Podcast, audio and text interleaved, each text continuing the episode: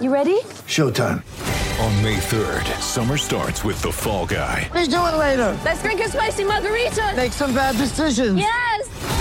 Audiences are falling in love with the most entertaining film of the year. Fall guy. Fall guy. Fall guy. That's what the poster said. See Ryan Gosling and Emily Blunt in the movie critics say exists to make you happy. Trying to make it out? Nope. Because I don't either. It's not what I'm into right now. What are you into? Talking. Yeah. The Fall Guy. Only in theaters May 3rd. Rated PG-13. When you need mealtime inspiration, it's worth shopping Kroger, where you'll find over 30,000 mouthwatering choices that excite your inner foodie. And no matter what tasty choice you make, you'll enjoy our everyday low prices, plus extra ways to save, like digital coupons worth over $600 each week. You can also save up to $1 off per gallon at the pump with fuel points. More savings and more inspiring flavors make shopping Kroger worth it every time. Kroger, fresh for everyone. Fuel restrictions apply. This is the Greg Bedard Patriots Podcast with Nick Cattles.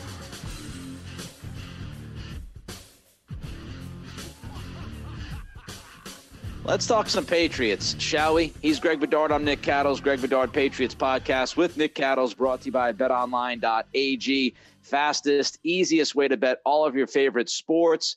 Uh, Greg, you have a fun topic today. Of course, we're kind of in the dead season. Got about a month or so until training camp uh, begins, and we start to really talk about this football team again and and what it looks like on the field. But you wanted to talk about the Patriots that have the most pressure on them this season. But the first question you have is is this real?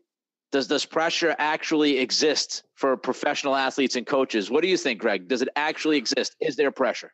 Yeah, and I thought this was a good question. It actually came from a guy who responded to me on Twitter, and um, you know, he was obviously being um, how would I term it? Um, you know, a little let's let's say defensive, but he basically said like, you know, trust me, these players and coaches feel much more internal pressure than they do external pressure. And like, look, I would say that's fair to say for the most part. I mean, you don't get to be a professional athlete at this level or a coach without being driven and putting pressure on yourself internally. I mean, me as a youth coach, I deal with this stuff, you know, all the time in terms of, you know, I talk to these, and, and for people who don't know, I coach a lot of um, softball, like high school level softball, club softball, and uh, we just had a couple tournaments, and you know, and I deal with these athletes all the time, and they're at a you know strange age where it's like, you know, it's basically like we've taught them enough. Now it's, do you want to be good or not? And Right. you know, these people who have reached these heights, which is, you know, high school ball, competitive, you know, re- really good high school ball, it, you know, to professional sports is all the way up here.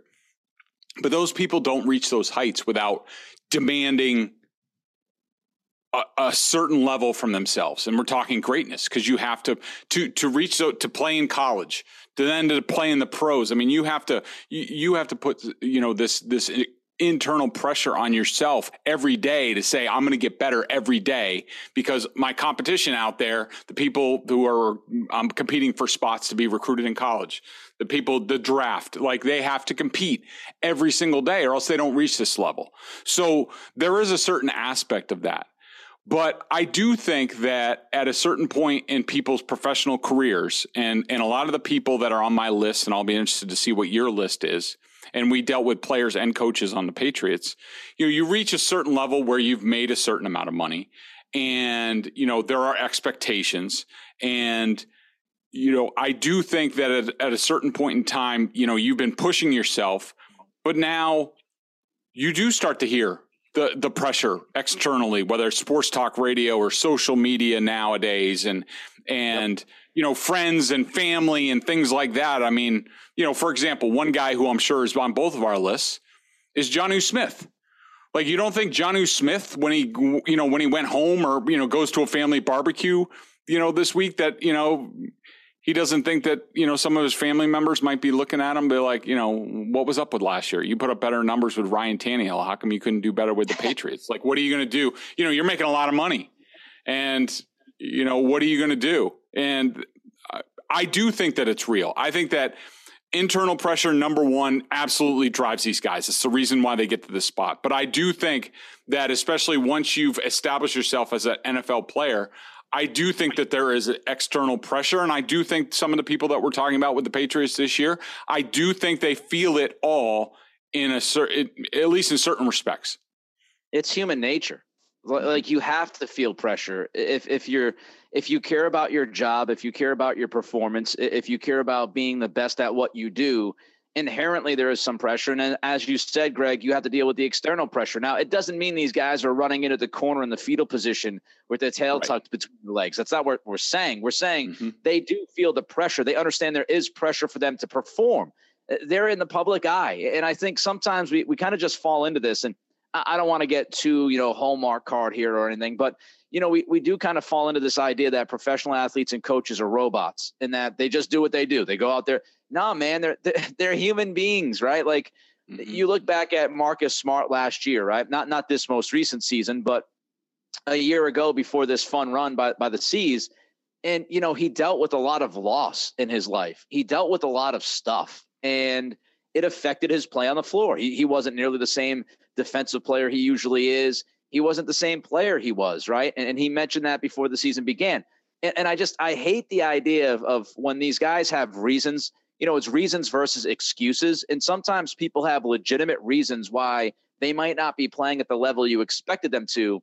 And I'm just so tired of, you know, the sports media in general going out there and screaming through the microphone or screaming on their TV sets to, to sit there and, and just yell at these guys and say, oh, just excuse after excuse. No, I mean, they are human beings. They go through some of this stuff, and, and pressure is part of it. All right, let's let's look at uh, the the five guys that we think have the most pressure on them this season. What we'll do is we'll actually start from the bottom. So five to one.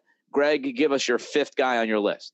Fifth guy for me is Matthew Judon. And I, you know, I think this is a guy who has even acknowledged he he realized that he basically disappeared down the stretch, and he's talked about that he needs to be in better shape, and you know he needs to anticipate how teams are going to react to him and things like that. But I think you know when you look at number one, um, you know how much the Patriots are paying him.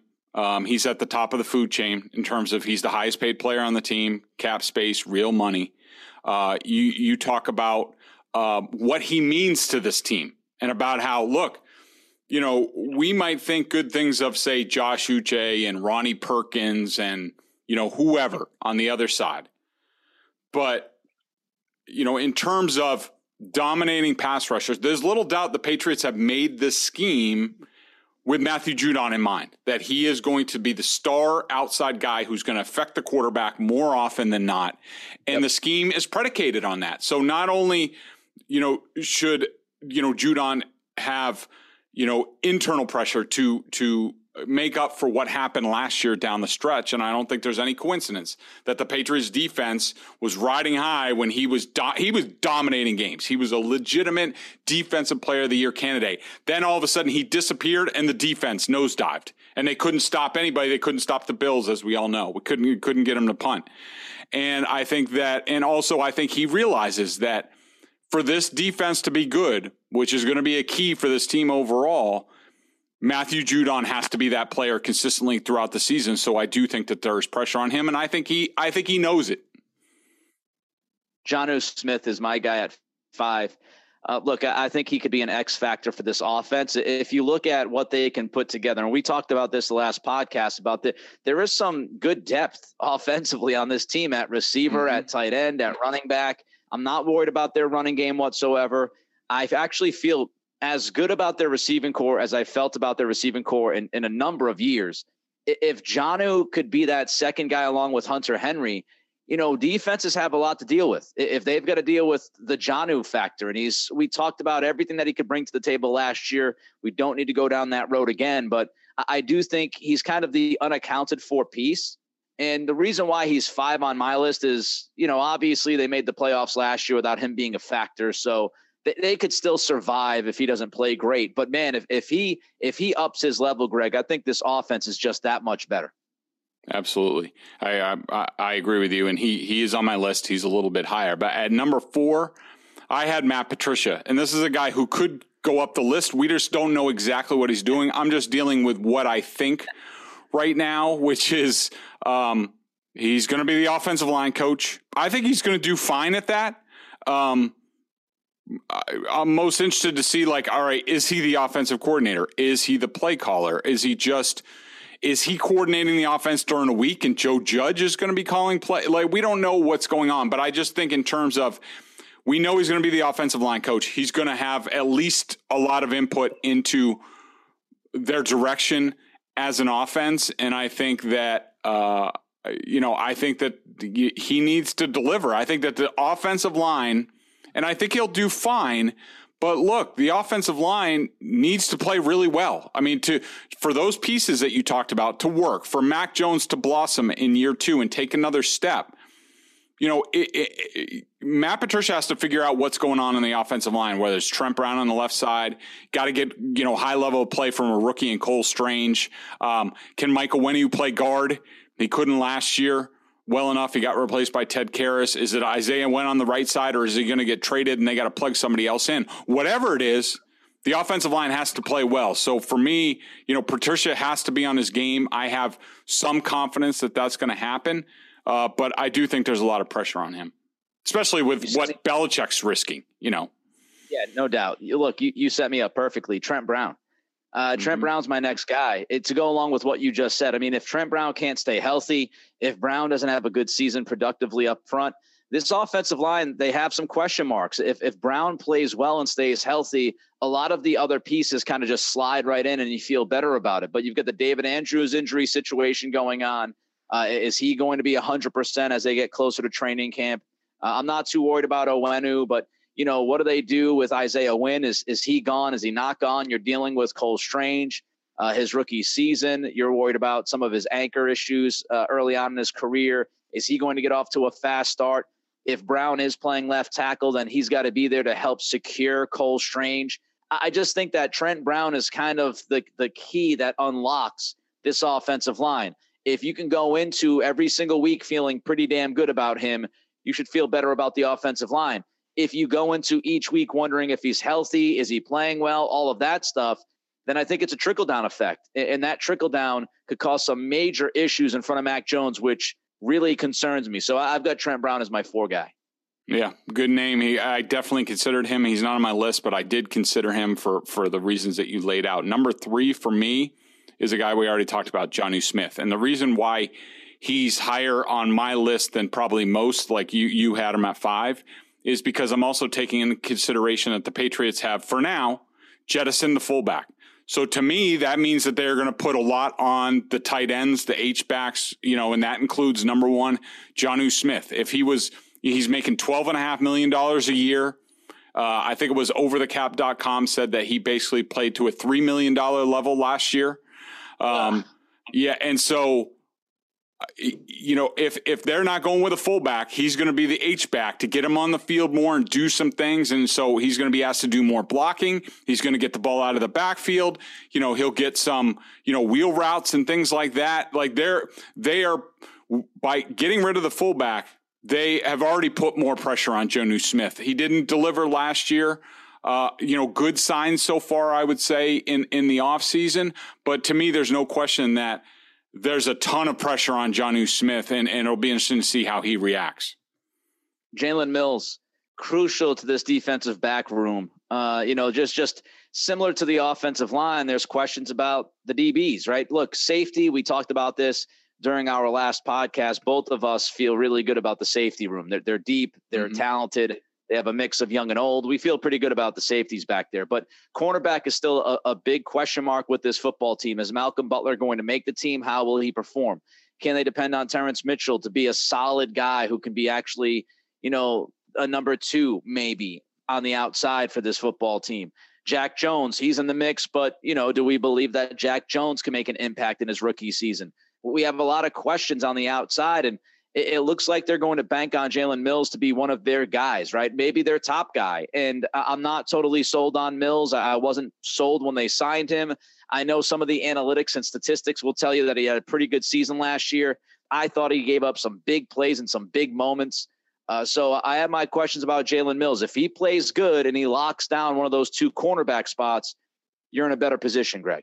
Yeah, I you know I, I I'm not going to argue with that. I don't have any cornerbacks on my list, and you could definitely put one there considering there's so many question marks. I just couldn't sort them all out to to figure one guy has a ton of pressure on him because I wouldn't say Malcolm Butler does. I do think with Jalen Mills, I think you'll get.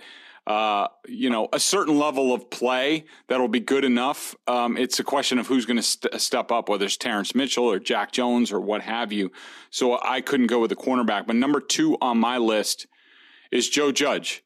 Um, what we to what we know so far, he's at least going to be coaching Mac Jones. And to me, you know, there is no bigger position, more important position, especially after watching Josh McDaniels go to Las Vegas and, and the amount that he had to coach Mac Jones last year, that everybody's going to be looking at Mac Jones. And if Mac Jones is not good enough, if he takes a step back or just treads water, everybody is going to look at Joe Judge and blame Joe Judge.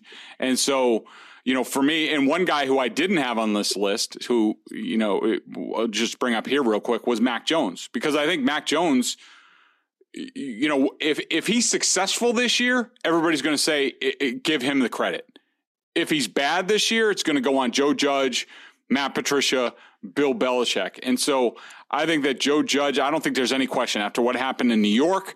He's switching sides of the ball. Now he's coaching quarterbacks. Nobody, if you did a survey, I would say like 90% of people think this is going to be a disaster. And Joe Judge has to know that. He knows that. You know, we talk about uh, is pressure real? He knows that. He knows he has to deliver. We'll see whether he does or not. Again, you set me up perfectly. Mac Jones is my mm-hmm. number two guy dealing with new staff, dealing with a new play caller, whoever that is, dealing with new offensive terminology. Uh, there's expected improvement from him. Everybody is kind of looking at him to take that big next step here in his second season. I was watching the NFL Network yesterday, and Pete Schrager's talking about how he thinks he could have a legitimate shot at MVP if the Patriots, you know, play well enough and and, and battle for the AFC East. Uh, it just feels like over the past few weeks, as people have seen Mac in better shape, and I know it's t-shirts and shorts, but all of these, you know, reports from practice about how accurate he is. And yes, even when you compare his accuracy to last season in t-shirts and shorts, he's better. A lot of people think that this offense is going to be better because of the addition of DeVante Parker and, you know, the growth of some of their younger guys and the growth of the second year guys like Jonnu Smith. And really, finally, like this is his team on the field, this is now Mac's team. And when you talk about the quarterback position, which is the most crucial position in all of sports, this is his team now. And you know, I I I agree with you about if they if they play well and he plays well, he'll get credit. I do think if he doesn't play as well, he will get some of that criticism. I mean, it's it's only how it happens now in the world, right? You blame the quarterback, you give credit to the quarterback. There there will be some people. I think locally New England fans will blame Joe Judge. I think nationally, if the Patriots offense takes a step back or Mac takes a step back, I think it'll be Mac Jones at the front of the line.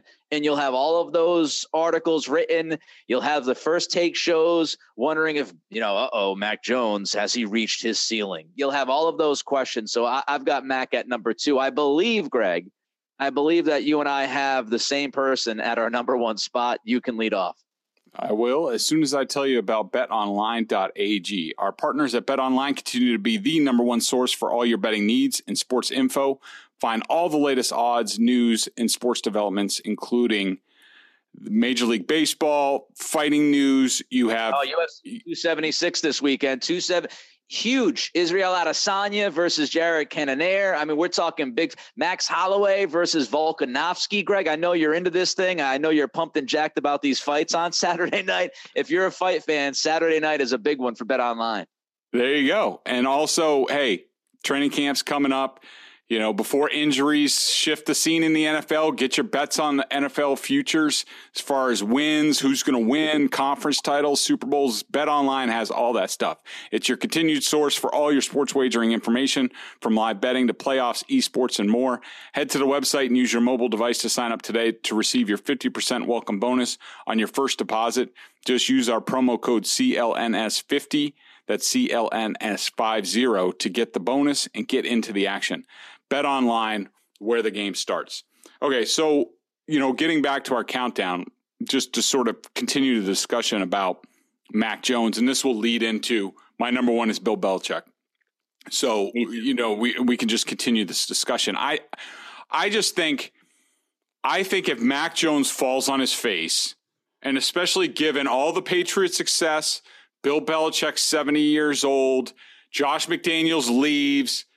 I think national people realize they're all looking like I heard Stephen A. Smith on, you know, Felger and Maz. They were talking about this. They look at, you know, Belichick surrounding himself with Matt Patricia and Joe Judge. I just think, to me, I think Mac Jones is in a lose, no lose situation. I think that nationally, if he fails, everybody is waiting. Everybody's waiting to put more nails in Bill Belichick's coffin. And I think if the Patriots falter, I think all those guys are going to be ranting and raving that Belichick has passed him by. He made a mistake. It's a debacle. Is this the end of Bill Belichick? That sort of thing. Look, I think the narratives will absolutely follow Belichick, depending on what happens. I think it's the flip side too. I mean, if if they play well and Mac plays well, I do think you'll get the ha Belichick at the last laugh on some of these idiots that have been doubting yep. him the whole time. But yeah, I mean, Belichick is the guy. He's number one on my list. The, and it's not just because of the narratives and the storylines and some of the talk radio stuff.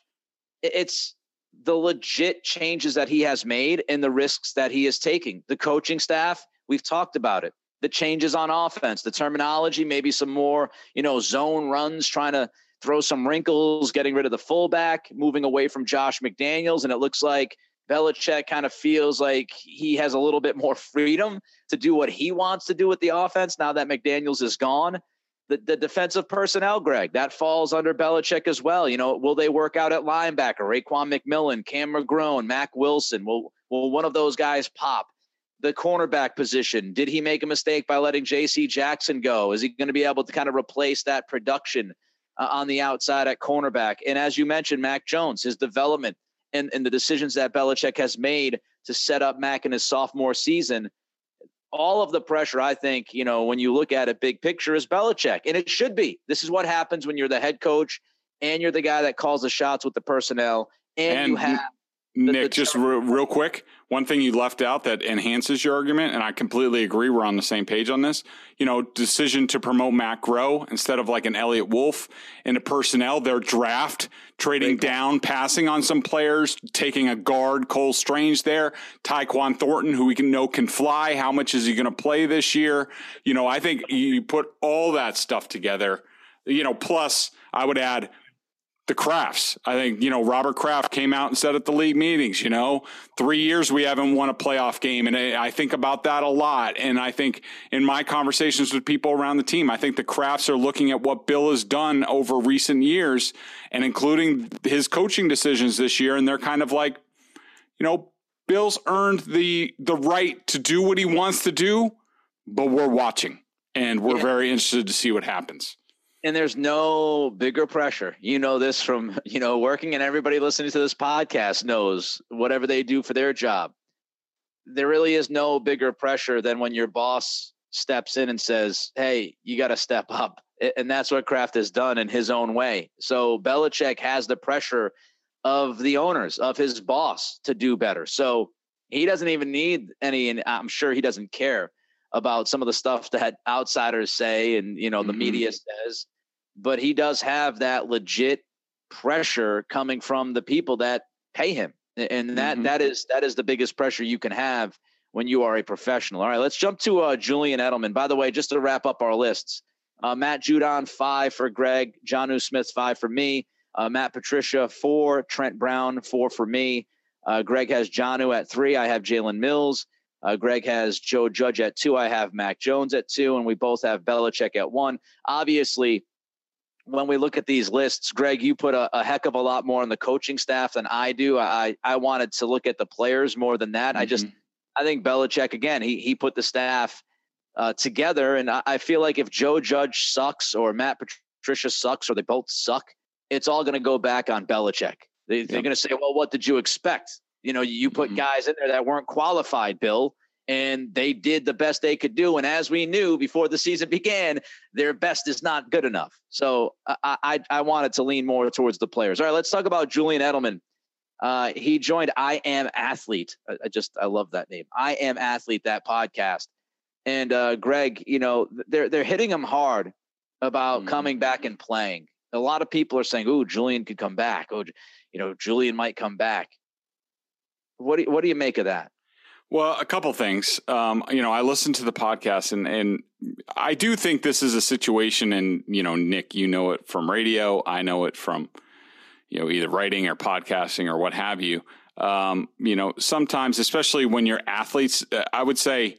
I wouldn't say that Brandon Marshall is there scripting these shows um, and doing a lot of research. I would say he probably has a producer who, you know, says, these are the topics that we should talk about. And, you know, Edelman had been in the news about, you know, this, however serious he was about possibly coming back, what have you. So I don't know. I, they hit that a lot. To me, that spoke of some producer saying, like, you know, this is a good topic to go off of. I think it was clear from his comments um, multiple times. Julian Edelman's not coming back.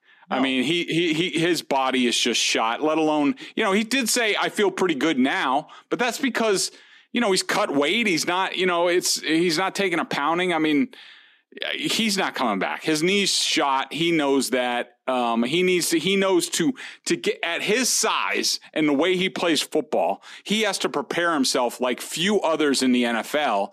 And he just can't, his body can't do it anymore. It can't. So like leave Julian Edelman alone. Stop talking about him coming back. It's not happening. It's just, it's, it's not. So that, you know, sort of bothered me. I did think, I think there were a couple topics that they touched on that that sort of you know called out to me. I thought that you know he was asked on what makes the Patriots great.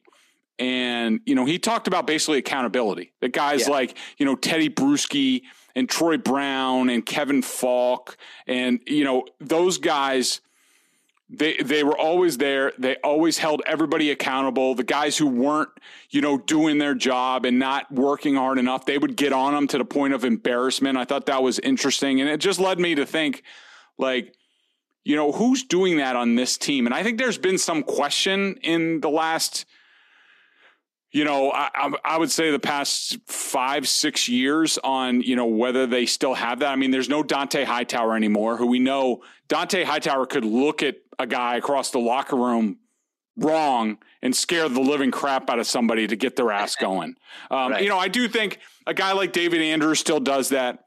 I think that Devin McCourty certainly does that to a certain extent and Matthew Slater, but are those guys – are they really the type of guys to get in your face and tell you like you're not doing your job? Or are they just more, I see them as more lead by example guys and, you know, maybe talk here and there. But I, I think, I think, you know, this comes into the Mac Jones discussion. I think that yep. Mac Jones has to be one of those guys. And I do think, you know, as we talked about before, I do think I know one of the noticeable things on the practice field this in the offseason practices was Mac Jones taking more ownership and getting on guys. Like you need to do this. You need to go inside or outside or I saw it this way. You need to do it that way. That's going to be vital for this team. Mac has to do that. Somebody on the second level of the defense needs to develop that. I don't see a lot of guys like I don't think Matthew Judon's that type of guy. He's more of a I'll just do my job type of thing. Uh, but I do think some sort of linebacker needs to emerge in the Mayo Dont'a Hightower mold for if this team's really going to rise up. It's going to have to be Mac Jones needs to take a huge leap, and somebody at linebacker has to develop. It'd be interesting, like Ja'Whaun Bentley. We when we yep. talk about Ja'Whaun Bentley, we say like, oh, we know what we you know what we should expect from that guy. We know who he is, and and all of that is true. But you know, when you really think about it, we talk about guys who have pressure on them. Bentley could have some pressure on him because he's the one dude on the second level that you feel you can depend on. Right? Again, we're, we're seeing if Raekwon McMillan will step up. We're going to see if Mack Wilson can do the job, you know, and if Cam McGrone can get healthy. If Bentley falls back in any kind of way and doesn't produce, that's going to be a problem. And then also, you know, you might look to him to be that voice in the room because he's the dude that is the veteran, that is the steady hand on the second level. So, you know, Bentley's an interesting guy that we can look at. But I agree with you about Mac Jones. Like Mac is telling receivers don't round out their their routes. You know, he's he's running, you know, routes for wide receivers to tell them and show them what to do. He's mm-hmm. definitely stepped up and and I think the pressure is is a lot uh, on his shoulders. Uh, about Mac Jones, I know Julian Edelman talked about him. Uh, said, you know, he, he's not there yet. And, and, Edelman also said he was a little bit worried about the defense. Greg, your thoughts on mm-hmm. those comments? Yeah, I thought those were interesting. I thought that, you know, it, it, um, and maybe this comes from playing with Brady and seeing Brady and he's loyal to Brady, but I thought that, um, I, I wouldn't say that Edelman was over praising Mac Jones at all. Uh, you know, a lot of it, I wouldn't say he's, he was, you know, disrespecting him or anything like that, but it was a lot like, um, yeah, he had a nice year, you know, but he needs to get stronger and, you know, he needs to keep working and he needs to take that leap. But I do think, I think Julian's absolutely right that the way this team is constructed, it's a lot like the early dynasty Patriots teams where Tom Brady wasn't the GOAT. He was just, you know, the facil- a master facilitator who had ridiculously clutch moments. And I think that I think that Mac Jones can be the facilitator. Can he be the clutch guy? It was a question we asked last year. Um, I do think there were some signs, like the Dallas game, coming back from an interception and throwing a touchdown. Um, you know, right after that, where there are certainly signs that he can be that guy. But just like with Brady, you know, you have to earn it on the field. You have to prove it on the field. And and but I do think I think Edelman's absolutely right. This team needs a strong defense. Edelman's right to question whether they're good enough to balance, uh, you know, give the offense enough chances. I think that was a big issue last year where I think the offense in large measure was good enough and produced enough, but they weren't getting the ball enough in games and not enough possessions. And I think they're going to need more, more this year. Yeah, I agree with all of that. Uh, I know you listed some of the receivers in Patriots lore and Patriots history you know, when we look at Edelman, we'll get into something else that he that he had to say that has really been all over the place, especially on social media in a minute. But when you look at these receivers, you know, how do you kind of stack up Edelman when you look at him as a, as a Patriot receiver? Where where is he at on your list, Greg? Well, I mean, I, you know, he he he just riffed off like Stanley Moss, Troy Brown, Wes Welker. Um, he didn't really place himself in there. I mean, look, I'm biased. I covered his entire career from Miami to New England. Um, you know, when we talk about, and they talked a little bit about, you know, is Julian Edelman a Hall of Famer? And he said he, he, you know, he said he even admitted probably no because of his regular season numbers aren't there. And I do think he was going to make the case of, you know, but the postseason matters more, and that's legitimate. And a lot of people make that argument for him. You know, to me, I think, you know, I let's just deal with, you know, just just Welker and Edelman. I think that to me, Wes Welker was clearly in terms of the Hall of Fame material, it comes Wes Welker and then Julian Edelman maybe maybe gets a look at that because you know Wes Welker had the regular season stats. You know, yeah, he doesn't have the Super Bowl titles, but um, you know he still produced all the time, and I just think that you know there's no no doubt in my mind that Stanley's number one about you know all the Patriots receivers. You know, and I would probably have Wes Welker, then Troy Brown, then Julian Edelman or, you know, in that sort of, I'm taking Moss out because he wasn't here long enough in terms of Patriots receivers, but um, that's where I would go. I agree. Like if you had Moss on like a five or six year run, then forget about it. Like that, right. what that dude did in his limited time was just almost inconceivable. What what he accomplished offensively with Brady when when he was here. So, uh, yeah, I mean, look, I think people will crystallize the argument with one singular play for Welker and Edelman in that argument. And I, I, think it'll be Welker dropping the pass against the Giants in the Super Bowl mm-hmm. and Gisele yelling after the game and, and people thinking about the Edelman catch against the Falcons, which was just absurd. I think people will go back to that. But when you talk about, you know, totality, it, it's tough to it's tough to argue against Wes Welker. Um, I, I do think Edelman does have the feather in the cap when you talk postseason because that dude in the biggest games, he just he showed up and he, you know, he, he gets literally knocked out on his feet against the Seahawks and just keeps playing. Uh, he makes that catch against the Falcons. He, just so many different things that he did. Even you know trying to play in the secondary uh, a few a few years back against the Ravens in that game. So I mean, I think when you talk postseason, Edelman is going to absolutely be, you know, near the top of that list, if not at the top of the list. The other guy is you know, postseason is Deion Branch and what he did for for his, yeah. his time with the Patriots. He showed mm-hmm. up big, obviously. Uh, the last thing to talk about as far as what Edelman had to say, Yeah, he he kind of piled on Jimmy Garoppolo. You know, uh, we go back a, a, few weeks ago or a couple months ago now. I don't know when it was. All time kind of runs together, but Martellus Bennett dumped on Garoppolo going back a little while ago, and Edelman was kind of you know presented those quotes by Bennett, and he he didn't disagree. He nope. he threw more gasoline on the fire. Just you know, your thoughts on how those guys on that team with Jimmy G kind of view him now looking back at, at some of the things that he decided to do that they obviously disagreed with.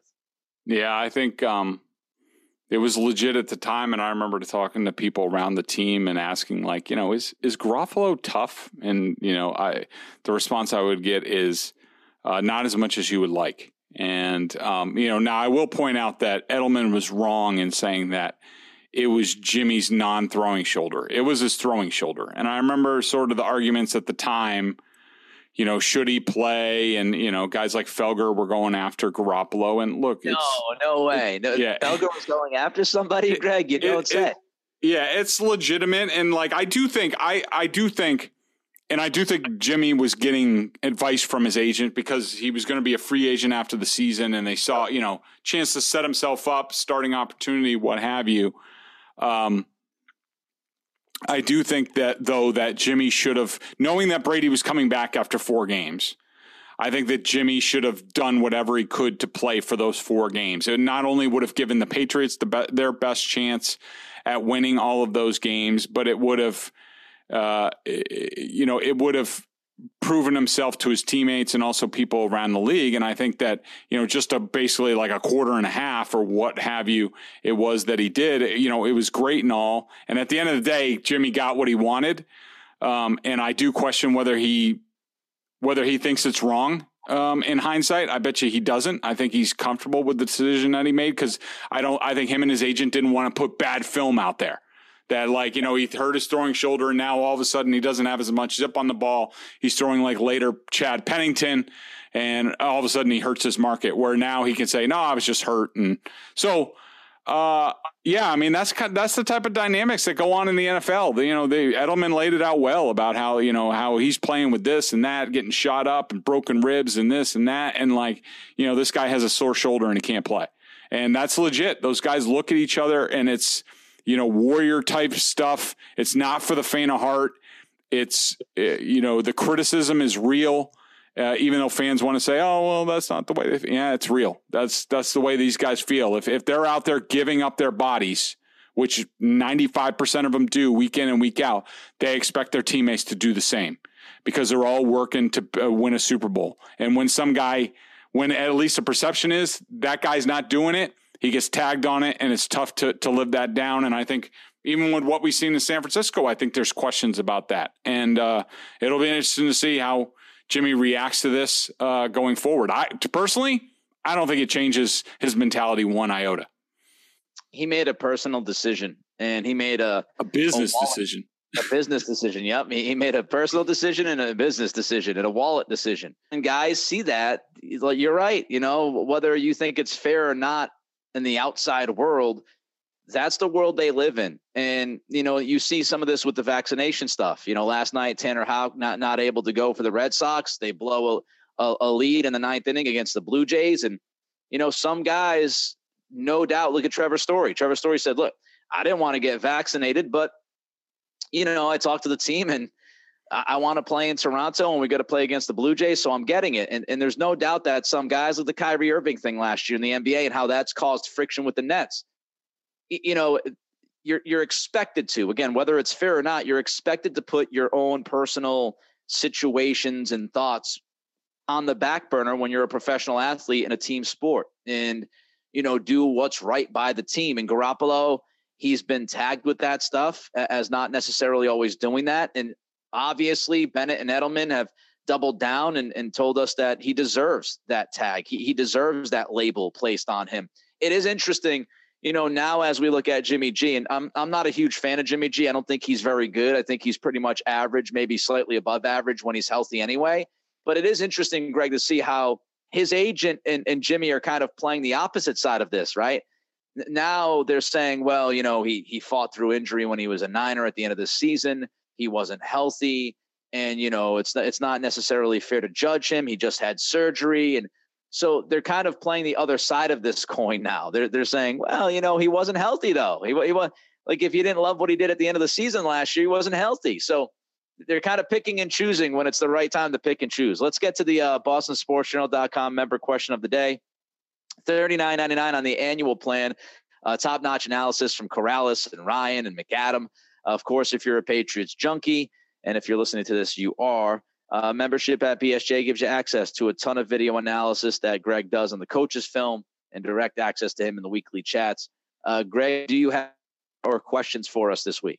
Yeah, um, I got one question from um, you know Robert uh, MCT 2017, and he basically asks, you know, after and this is after reading my column on Patriots with the most pressure on them. He said, Greg, I got to wonder if Bill's backup plan is himself. And, and and I do think that's legitimate in terms of and he's talking about the offensive coaching and things right. like that. And I think that's absolutely legitimate. We saw his he was much more attentive to the offensive side of the ball during offseason practices. Um, you know, when he wasn't talking to Utah State defensive coordinators for entire practices. Um, but I, I I think that's legitimate. I do think he's going to help there. But you know, as the the the question is, and we've brought it up before, what's the trickle down effect? I mean, are Steve and Steve Belichick and Jerod Mayo are they good enough on their own? They weren't last year, especially with the Dallas debacle. Are they good enough on their own to handle the defense and let Bill just deal with the offense? Uh, you know, what about Cam Achord and the special teams, which were one of the worst in the league last year? You know, is Bill Belichick needed over there? I mean, I think yes, I think Bill has supreme confidence in, in, himself that he can get things straight. He wouldn't have put these guys in this position if he didn't think with his input that they couldn't be successful. So, and he and he's earned that right to do that. Uh, but I do think absolutely he's part of the equation when you talk about the coaches. That's why he's number one on our list as far as most pressure for this football team. He's got a lot on his plate. He might end up having even more on the plate if other guys don't perform the way he expects them to perform on this coaching staff. So, yeah, a lot of pressure on Bill, but you know he's he's kind of earned that right. He's 70 years old. He's been around the block more than a few times, and this is how he sees it. And the best thing about sports really is no matter how I feel about it, or you feel about it, or the fans feel about it, or any other sports people feel it, you know, sports media people feel about it inevitably there is a scoreboard in sports, right? And and we'll find out if Belichick got it right or if he got it wrong. If this team is miserable, if it's not coached well, then Belichick got it wrong. If this team, you know, ends up playing well and, and winning, you know, 10, 11 games with this schedule and gets back to the playoffs and Mac develops, then people won't be losing their minds as much. Uh, he is Greg Bedard. I am Nick Cattles. It's the Greg Bedard Patriots podcast with Nick Cattles. UFC 276, bet online. Don't forget Volkanovski, Holloway, Cannonier Adesanya. You've got Sugar Shane O'Malley versus Pedro Munhoz. A lot of great fights if you're a fight fan. Check that out. BetOnline.ag, the fastest, easiest way to bet all of your favorite sports and favorite fights. Uh, everybody have a good weekend. Enjoy the 4th of July. Enjoy the holiday, the extended break that everybody has. Be good, be safe. Don't pull a JPP and be healthy. Uh, we'll be back next time. He's Greg. I'm Nick. Greg Bedard, Patriots Podcast with Nick Cattles.